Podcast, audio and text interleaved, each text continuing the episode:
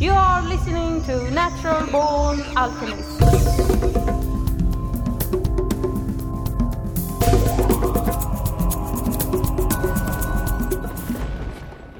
Welcome to episode number 147 of the Natural Born Alchemist podcast. My name is Alex and I'll be your host. My guest in this episode is Ollie Boone, and we are going to talk about the Roots project. I won't say much about it since Ollie will go into it, but what I will say is the fact that if you like Shipibo art as much as I do, then they have some sweet stuff over at their website, therootsproject.com. And the Shipibos who made those objects of art, they will not be left out of the financial loop, which is cool, I think. Okay, here's Ollie.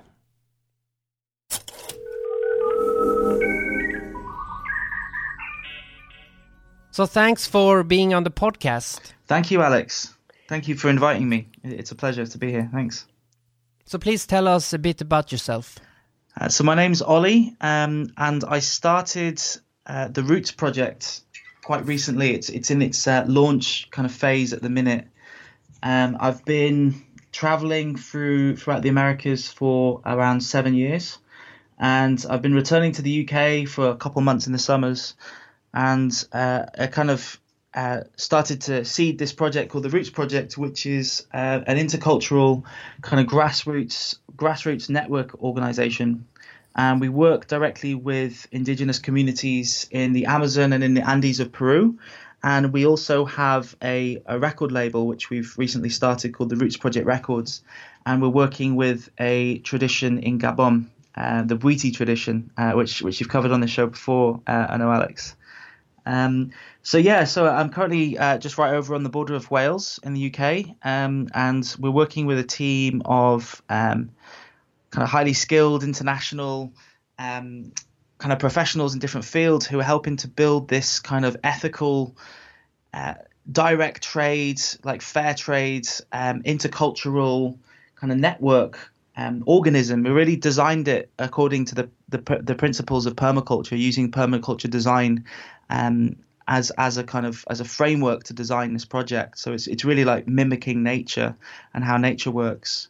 Uh, and and um, the service that we offer to the indigenous communities is we offer a completely free service where it's uh, they always receive 100% of their asking price. Uh, we work with uh, indigenous and and local and photographers which are local to the area from where they come from and they uh, share the vision of our project. They invite the artisans to participate, and and then they basically explain how we work. And then what happens is we basically create a live inventory of indigenous ancestral crafts. So um, they take a photograph, they generate a code, uh, they upload to our website, and um, we basically um, help to help to sell that, help to distribute that art, and in the process of of that, of offering this free service to the artisans, we're able to reinvest into regenerative uh, permaculture projects that are high impact and self-replicating. We're working with some specific models that are um, that have been proven to work in um, El Salvador and and uh, Costa Rica that are really kind of interesting models that I think we can could really have a lot of potential in in creating the transition um, in the transition movement. Um, but obviously, um, we we also work with a team of um, a team of uh, fashion designers, music producers, and uh, product developers who do collaborative projects with Indigenous artisans. And through that process, we're able to offer um, we're, we're able to co-create uh, new new and interesting kind of products, new and interesting products to, to enter into new niches which have never been seen before. So, um, with the record label, we we basically have this collaborative um, project at the minute working with the Bwiti tradition, and uh, we we have a direct link working with uh, Ibando and um, Tatayo, who's the, the French doctor who's been out in Gabon for over 45 years and he's basically connecting us with the artisans and we're sending off the samples to a team of um, music producers who are creating complementary, organic, um, tasteful kind of remixes which complement the the the essence of the original song, um, and they like deepen the groove. So it's a really it's it's really about retaining the the essence from these ancestral traditions, and enabling um, their music to have a much wider kind of exposure like and through that process whilst honoring the essence of the tradition and communicating that using these uh, opportunities to communicate the essence of these traditions we're able to help funnel um, finance funds resources into projects that are genuinely really helping the the lands that are really helping the communities and um, and we're able to help to function as a network for that uh, there's many different aspects of the project. I don't want to go go into into all of them quite now, as, as especially as we're just starting. But yeah, so that that's the that's the essence of the Roots project in itself. Um, yeah, yeah. So it's a little little bit about me and, and the kind of where my passion's been uh, leading up to leading up to today. You mentioned permaculture. Can you expand on that in case some listeners are not that familiar with what it is? Yeah, for sure. Um, so permaculture is a set of a series of nature-based design principles, where it's it's essentially I don't know if you heard of the term biomimicry, but it's basically looking on how nature functions um, and nature works. It's it's drawing upon the wisdom of nature, and um, compiling that and and translating that into a series of principles and how we can design anything. It's it's an approach to design anything. It's an approach to design our lives. It's it could be an approach to design businesses. It could be an approach to design towns, cities. Most people often associate uh, permaculture with gardening. Um, more more often than not, because it's the it's a physical representation of how you can use permaculture to design a, a food system. And and what was often used in permaculture is our food forests. So it's it's mimicking natural forest systems and strategically planting, positioning certain crops and and how um, certain um, trees, bushes, shrubs in so they're working in symbiosis with one another, but it also merges with our lives. So we so it's more like we fit into nature, we merge with nature as opposed to how things are traditionally done today, and you kind of just just kind of like wipe it out. Um, and and and and then kind of just just start start imposing um, human conditions on it. But what permaculture does is it looks at the subtle energy systems within nature. It's really what it's, it's really been taken from a lot of our indigenous ancestors. It's really been um, it's really been evolved from from our indigenous ancestors and um, put into a into a into a modern framework, which something could be like easily taught and replicated. Um, so it's so it's yeah, it's basically that's it in the essence. Um, what I've I've just actually finished doing a people and permaculture uh, facilitators training with Looby Macnamara uh, over here in Herefordshire. Um, and it was it was really that's really looking at the social aspect of permaculture using something called the design web.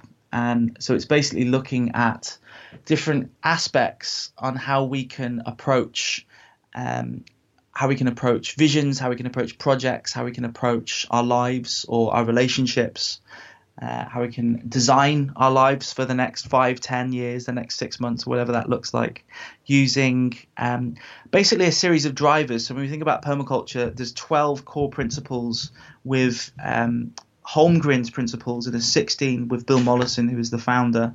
And what these principles are, they're really like kind of drivers. They're really like anchor points that you can sit in and look at the world or look at whatever that whatever is you're looking at from a different perspective. So just to give an example, the first uh, the first principle in permaculture is observe and interact, and so if you if you just got a bit of land, you don't want to just in, instantly move in and just start moving things around and doing whatever you think, whatever you think with the land initially. But perhaps a more intelligent, uh, a more wise approach uh, would be to kind of sit back and look at the landscape. And uh, often people that have new areas of land that they're planning on doing a permaculture project with, they won't really do too much within the first year. They won't really do a great deal. They'll do the bare minimum, but they'll really just observe where the sun goes, where the sun, uh, this movements of the sun throughout the year. They'll observe what plants are already existing in that area, how that's working in symbiosis with, with other plants in that area. They observe their natural, their own systems and where they walk to the most. You know, uh, th- these are areas of that what we visit the most, whether that be for different resources, for water, or for, for walking, or for, for animals, or whatever that might be. So you observe your own natural energy flows. So you really, it's a process of standing back and looking at looking at natural systems. And what I find really interesting, especially with the social permaculture aspect, is that we can look at these principles in an internal level. We can really apply these principles at an internal level, and that's something that uh, has really helped me, I think, throughout um, working with yeah different plant medicines throughout the years, spending all the time in Peru, and uh, but yeah, it's, it's permaculture has been a really complementary tool. It's been a really it's it really changes the world that we look at. And after you do after you do one of these permaculture design courses, um, then it's uh, things will never be the same again because it's you don't you see you start to see a world full of solutions. You, you see you, you see you start to notice how everything interlinks together and, and the and the ecosystems which are around us all the time and how we can fit into that. So yeah, I really think it's one of the most powerful um, set of tools, series of tools that we've got today in order hmm. to catalyze change. And I think it's hopefully it'll be a word, it'll be a terminology that people are going to start to hear more and more because it's it's really about regeneration. It's not so much about we hear a lot of talk today about sustainability and how sustainability really means that you just keep things going as they've been going. You're not giving more than you're taking and you're not taking more than you're giving. So, and we look at what degenerative means, and that's really the essence of what what's going on in at large in society today. How we're we're leaving the earth in a in a state which is worse than how we found it. And if you look at the concept of regenerative or regeneration, then we really look at um, how um, native North Americans, native South Americans, really indigenous peoples from all over the world that have retained the essence of their wisdom of the wisdom traditions, and where they're really planning for the future generations. They're really planning for resilience and diversity, um, and that's where we're what we look at the term regeneration, regenerative practices, and that's really what permaculture is. It's helping to uh, to regenerate the earth how did your interest in indigenous cultures begin?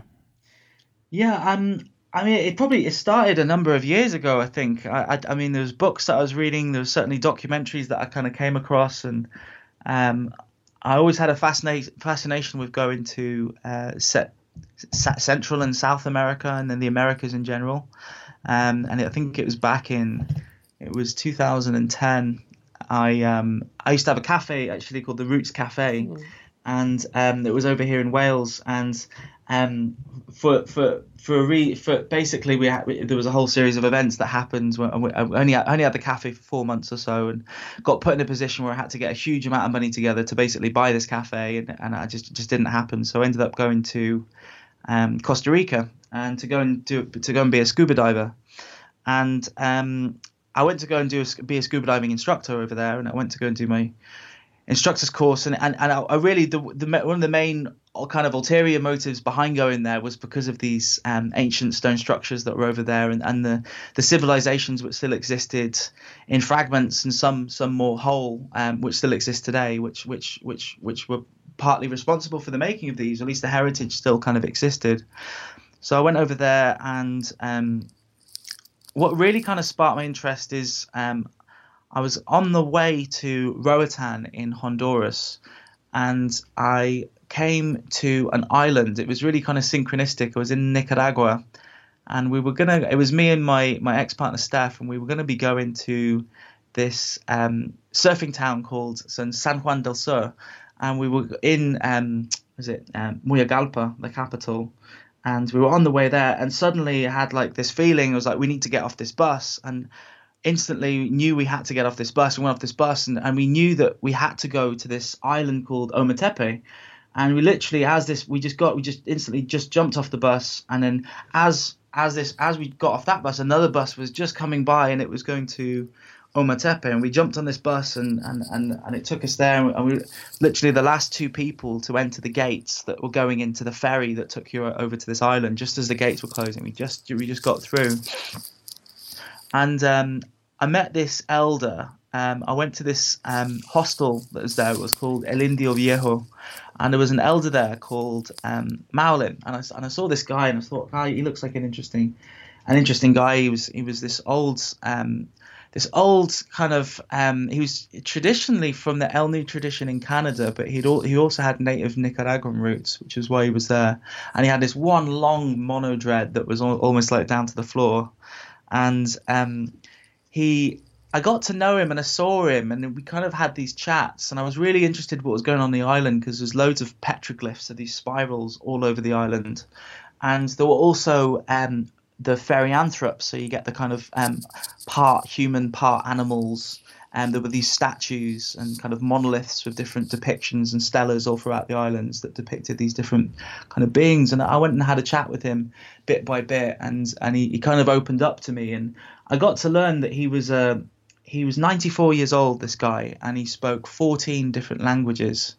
And uh, he was also a professor of law, and he went to Harvard University, and he, he shared shared with me a lot of his story. And he took me to this area, which um, he said that I was the first white person to go to this area. And and at this time, I really didn't know much about indigenous tradition at all. Like I was saying before, just from little fragments I picked up in, in the book here and there, and and uh, and um, the the occasional documentary. And, and I, so I spent time with this guy. Um, I spent about five weeks there, and he shared a lot of really interesting information with me.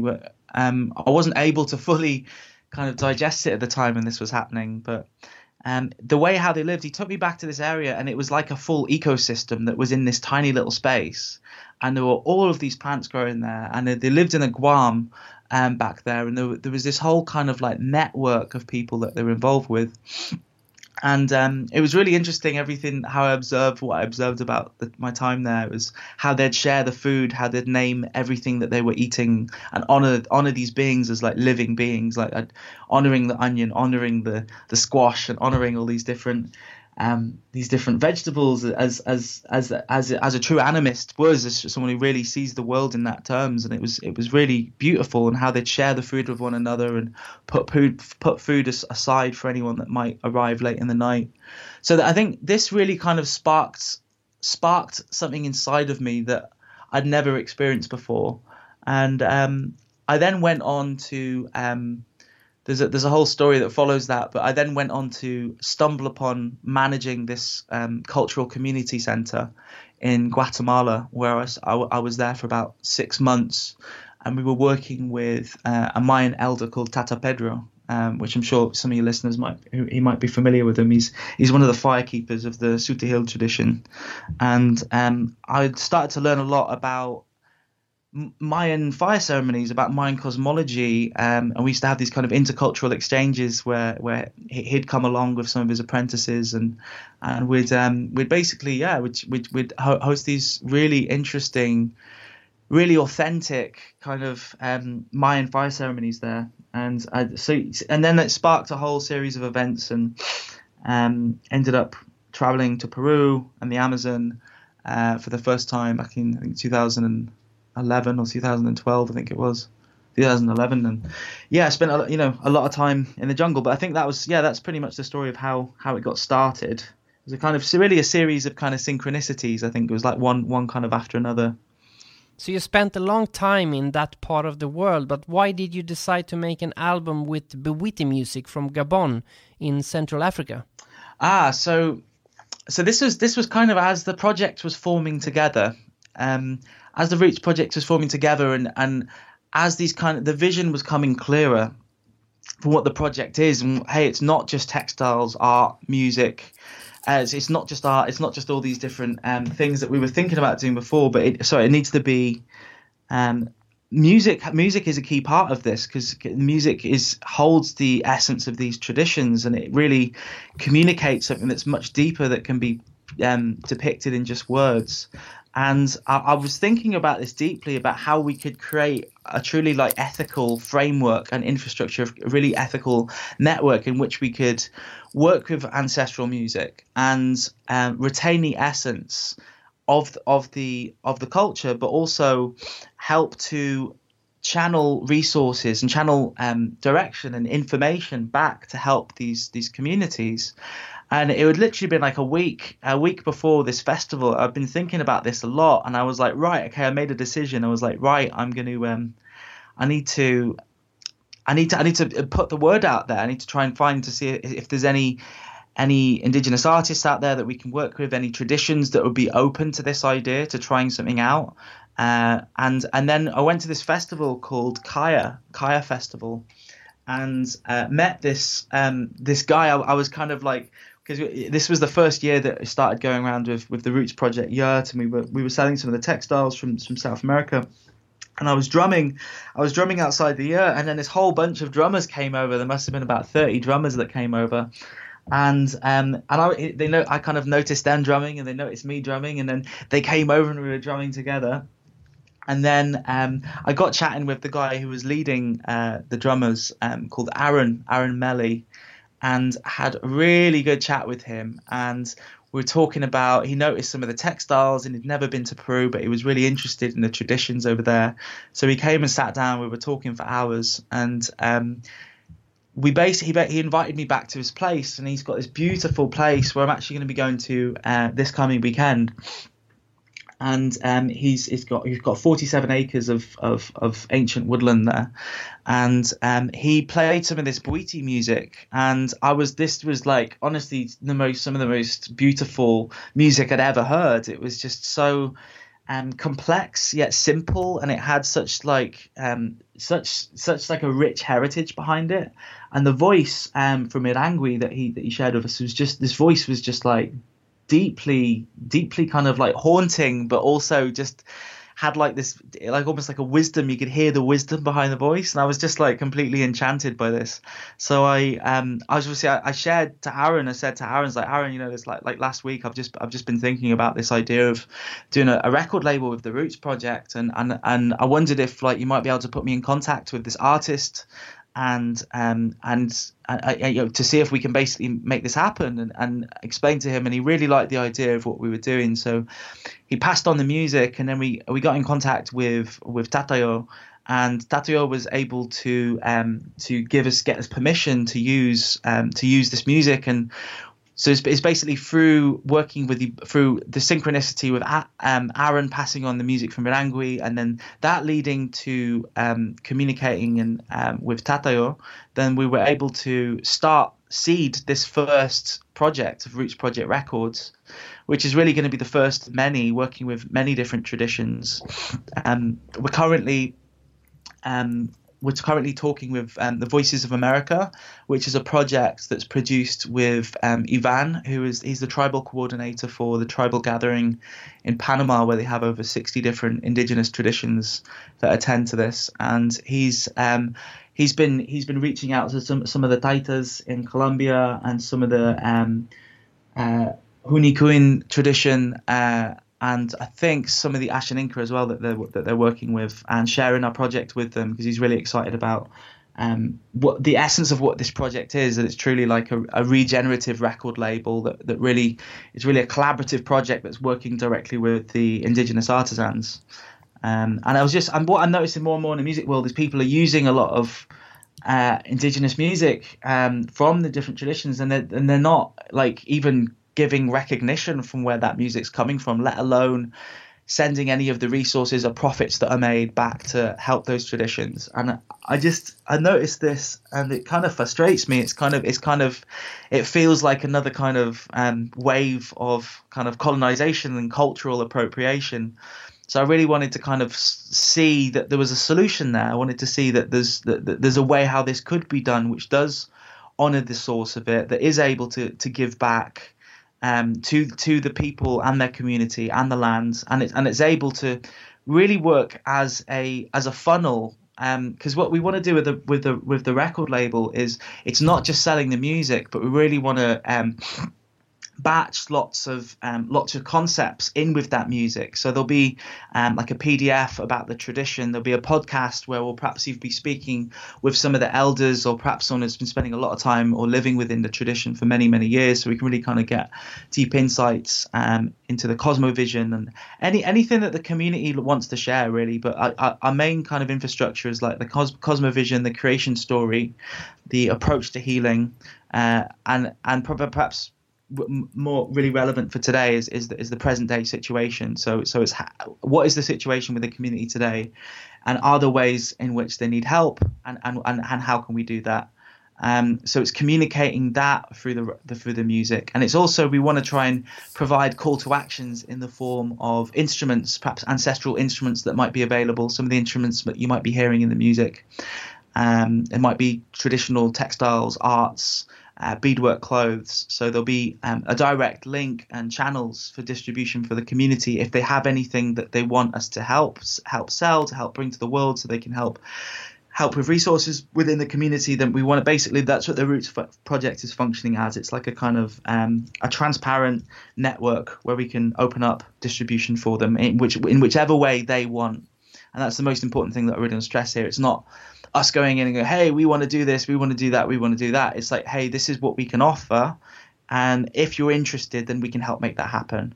And it, it's it's looking at permaculture. It's the demonstrate, educate, replicate kind of model. So it's like, hey, this is what we're able to do. If you're interested in that, we can help make it happen, and we'd love to work with you and it's really honouring the wisdom that's that they've that they've been the holders of for thousands of years and helping to share that with the world you know helping to to share this um, the beauty and the elegance and the the simplistic way of of seeing solutions that are there and, and getting insights on how we can live in community and how we can live in harmony like with the earth.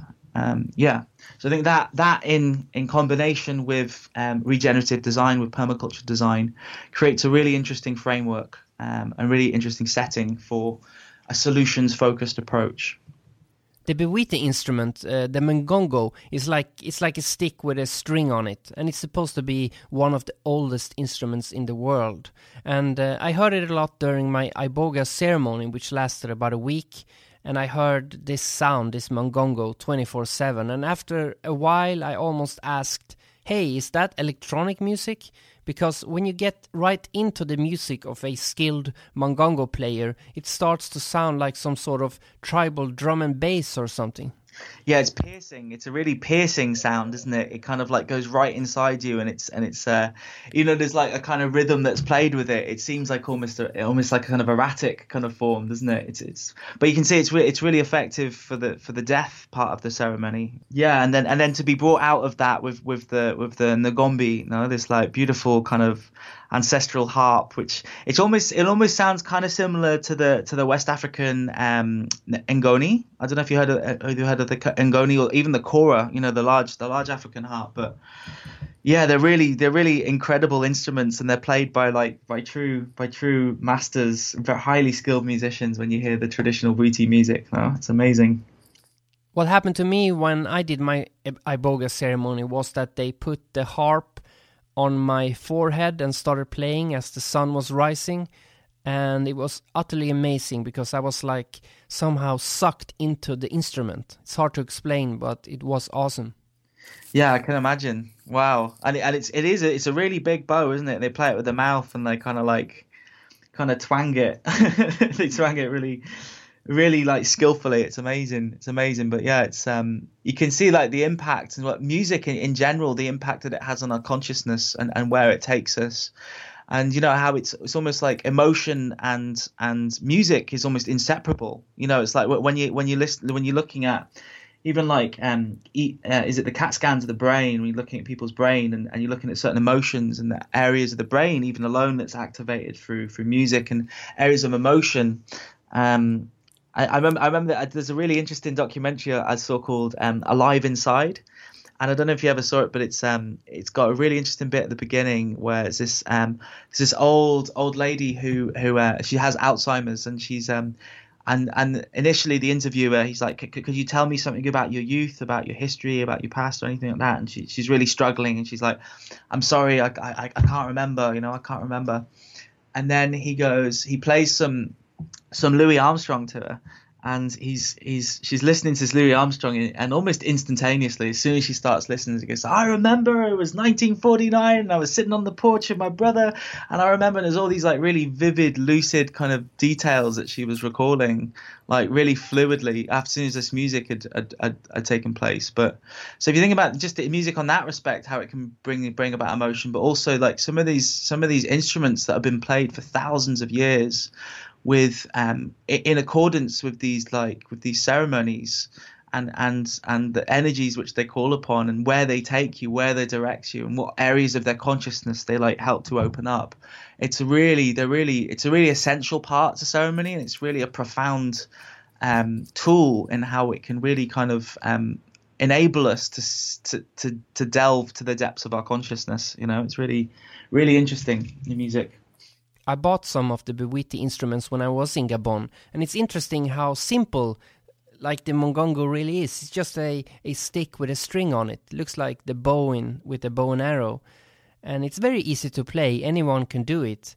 And uh, what's amazing is how those skilled mongongo players, how they can technically complicate something that's so simple to begin with. And it sounds amazing. And I'll play now some uh, mongongo by uh, Maviango, an excellent player and a nice guy, so the listeners can can get an idea of what this instrument sounds like.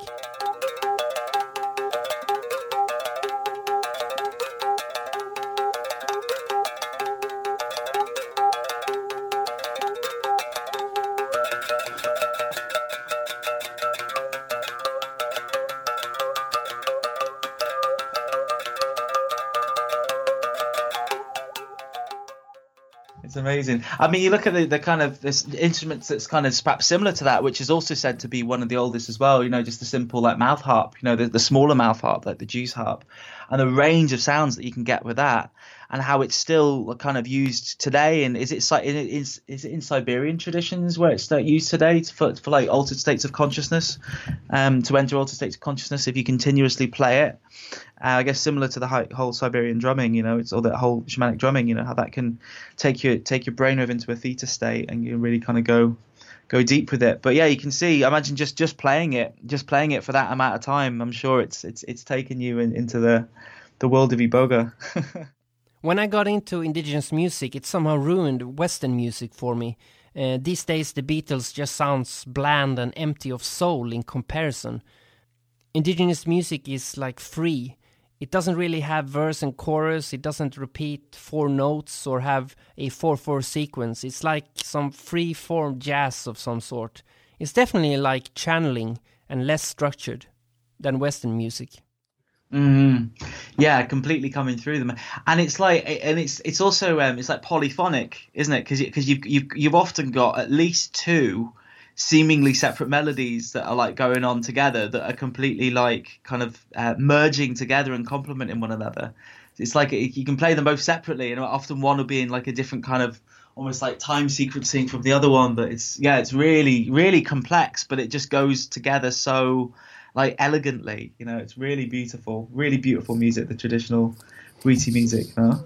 I think as, as, part as part of the some of the uh, challenges that that some of the remixing artists had on working with the initiation um, project, the, the record, the first our first record project was was that yeah they just hadn't got anything that could com- that could work with that. You know, it was like wait a sec, so how did we break this down? And what most of them kind of did. It was interesting what what because the different approaches and inter- interpretations which the different artists did. Because what most of them do was okay, so I need to break this down into some sort of four four sequence, like a standard four four sequence where you know something changes every every uh, every 36 beats.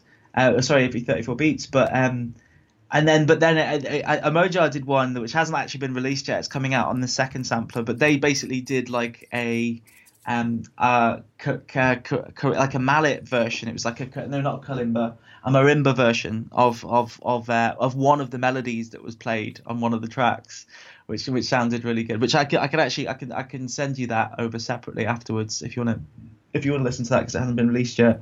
But um but yeah, no, it's, it's so it's really that was one one of the main challenges to, that they had. It's like, well, how how do we work with this? Because it's like it's no sequence that we we can even relate to. You know, it's so complex, but yeah, it sounds it just comes out so fluidly. It's beautiful. Yeah, it's really beautiful music. If you never heard Bwiti music and you hear it for the first time, it can sound chaotic, but once you take Iboga and you hear it again, it all makes sense, uh, almost as if it was written on Iboga.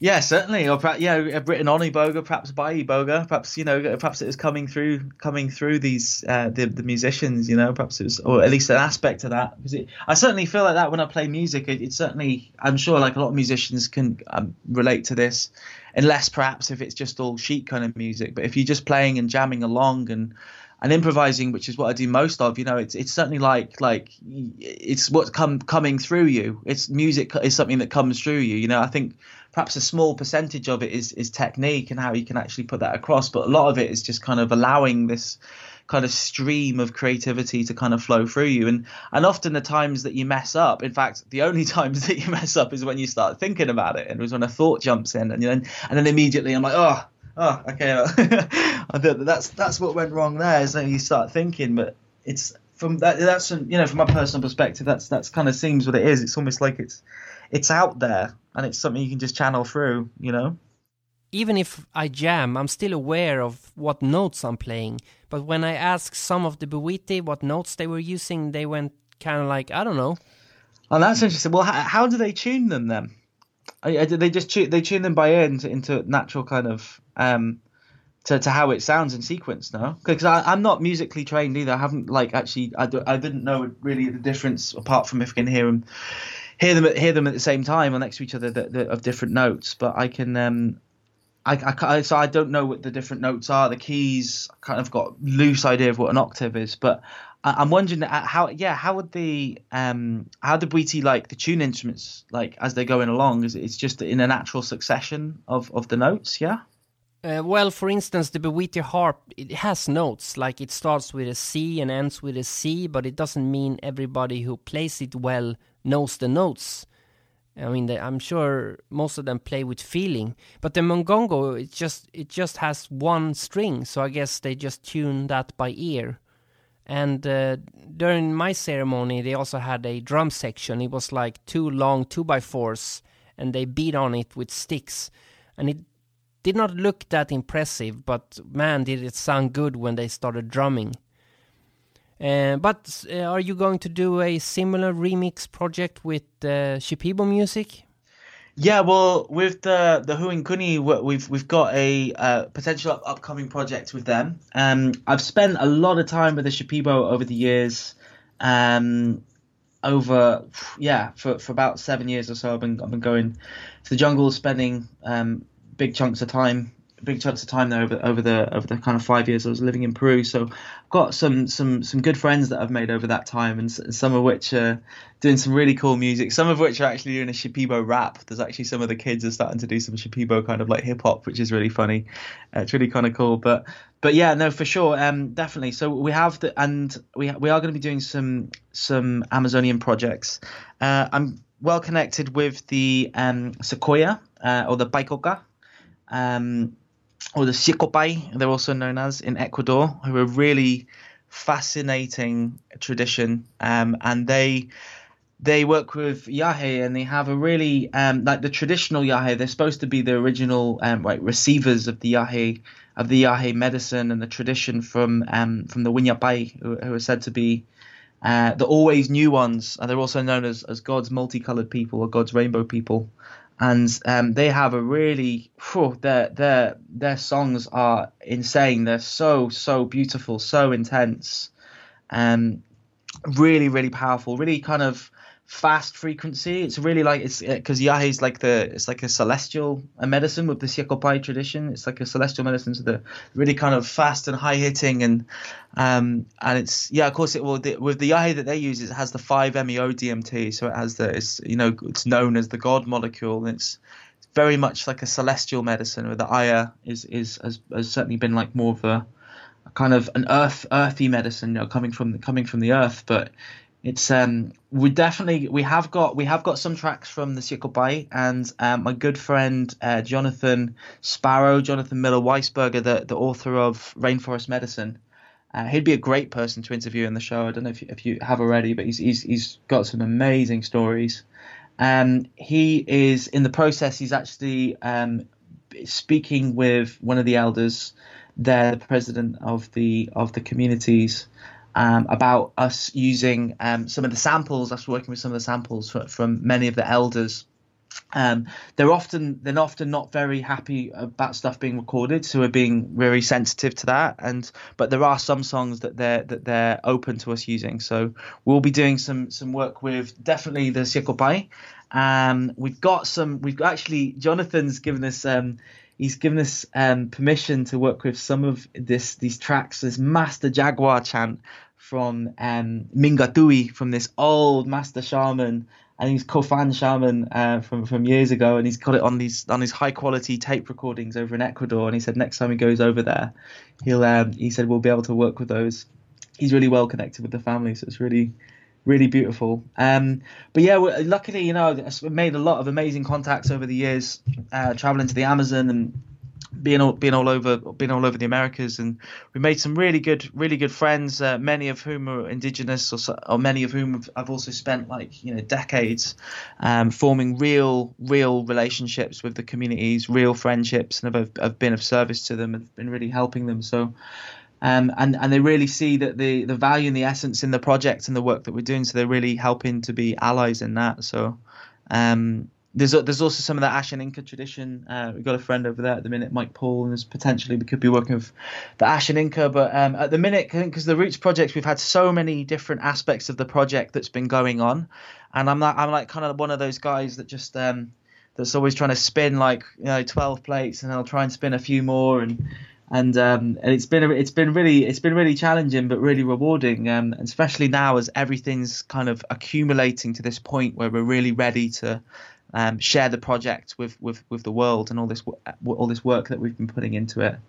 Um, but yeah, most most certainly, there's lots of um, lots of really interesting Amazonian projects. I've actually um, started to become good friends with um, Kurikindi, uh, which means golden golden hummingbird, and he came to um, speak at he came to speak at one of the um, events that we did um, in August for the eclipse uh, which was also called Initiation. Which, which if you go to our website, you'll be able to see the, um, you'll be able to see all the talks from that event. Had some really good speakers, but Kurikindi said he's also um, really open and open to us sampling some of his music and working with that, working with some of the ancestral songs. But um, yeah, I'm really excited to see where this project goes. You know, um, um, to, uh, we've got a label manager, uh, Tamara Montenegro, who's who's going to be managing the Roots Project Records uh, for the future.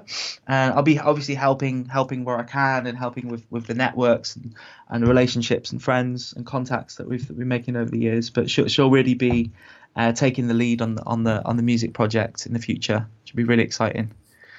But yeah, and, and, and not even limited to the to the Amazon. You know, we really want to look, look at the world as the Roots Project. Um, expands, you know, we really want to looking at the world's in, indig, indigenous heritage. Um, I've I've been spending most of my time over the past five years in the Andes. Um, uh, mostly with the Quechua people. Got many friends up in the Quechua Mountains of the Sacred Valley and all around there. And, and there's a beautiful community called Chaiwatiri and Amaru. And uh, we've, we've got good good friends that are like family that are up there that, that play some of the ancestral flutes and some of the ancestral harps and uh, it's really angelic um, beautiful mountain music that we'll be working with in the future and of course as the roots project scales out you know we want to want to really want to be working with um, with um, the Maracame, you know, the Huichol people from from Mexico. We've got good connections there as well, and the, the Maya from Guatemala. And then as we span all over the world, you know, definitely want to work more with the African traditions as well. You should check out the music of the Sami people of the Arctic, northern Norway, Sweden, Finland, and Russia. And uh, what what's interesting with with Sami music is that you know their traditional songs they often start with this sound, which is very similar to how the Shipibo start their songs with sh sh sh sh sh and I find it interesting that all indigenous cultures are very different, but they they are also very similar. Yeah, and exactly that. If you look at the essence behind them, behind the behind, you know, because there's there's certain kinds of traditions and there's certain kind of rituals and certain kind of uh, kind of doctrines that have been put in place, you know, throughout different traditions. But if you really look at the essence and what lies behind them, and you realize that they're really communicating the same thing from many different angles, you know, and it's like it's it's really that's what I find fascinating. Like you know, with the the Shipibo tradition or the, even the Mestizo tradition, you know, it's kind of kind of mixed with with the Spanish and, and some of the Madre de Dios and different traditions in the Amazon. You know, it's um and and with the Siacopaya as well, you know that that the soplando, the soul the, the whistling before is is almost universally it's universally seen as like it's a kind of asking for permission and giving permission. It's like kind of like gently knocking on a door before you're kind of going to start singing and really kind of and welcoming in some of the the plant spirits you know? And and what i found as well with with all of the amazonian traditions that i work with that i've worked with it's um it's uh there's also almost always like a push word you know? So it's um like in Quechua you've got sinchi sinchi and um in in Siokopaya you've got dui dui dui. So it's after you put push an um like an invocation out there um, like with the pie, they'd be like, when you buy, when you buy, dui, dui, dui, dui, dui, dui, when you buy, ho, ho, pai, dui, dui, dui, dui, dui. So they're pushing that invocation out there. And it's almost as they're, as they're putting, it's that mergence of like focus and intent. And when those two kind of like forces are combined and you're pushing these invocations out there, it's like it almost like it reverberates through, through, through other dimensions and enables those um, kind of portals to open. You know, and, and, and welcomes those those those entities, those spirits, those energies, or however you want to look at it in you know and and and, and ask ask them to help you know whatever whatever whatever the intention is behind that but yeah i find that I find that throughout the world there's there is and sound has been universe universally known and used used that way because it's almost things like sound as you as we use use sound with with the in, in in cooperation with our intention behind it. It's almost like it's where mind and mind and matter meet or where mind and mind mind kind of merges with with uh with frequency you know? And how that's and how that can how that can ripple out into different into different dimensions and just just in the surrounding area around us if you're just looking at sound waves. So what are the websites if people are interested yeah, sure. Perhaps the simplest way of of finding um, our project is, is just going to our website, which is uh, therootsproject.com. It's www or just just type in therootsproject.com. Um, you can also, if you just want to go directly to um, directly to the music, you can go to soundcloud.com forward slash Roots Project Records.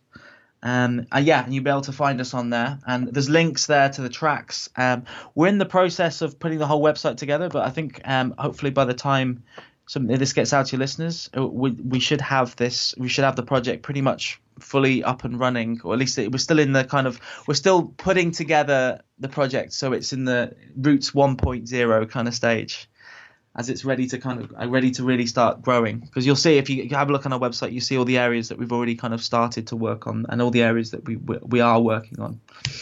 So let's finish with a track from the initiation album called "Access to the Sacred." Can you say something about that track?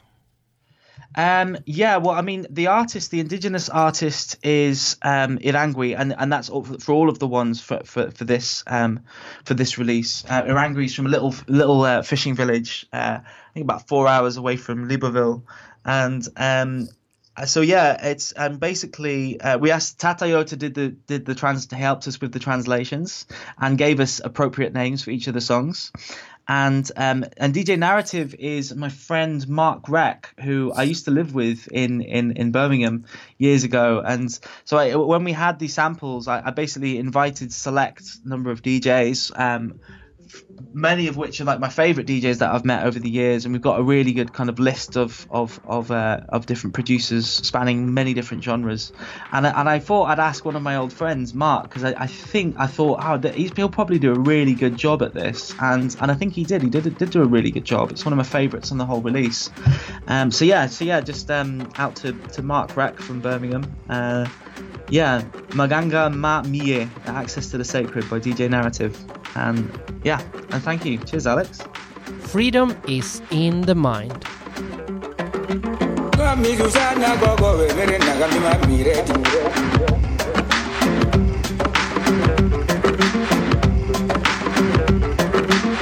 Miranda Jusana Gogo,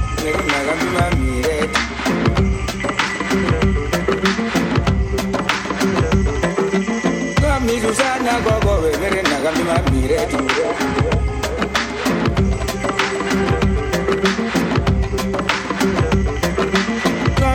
Miranda Susana gogo bebere nagamima mire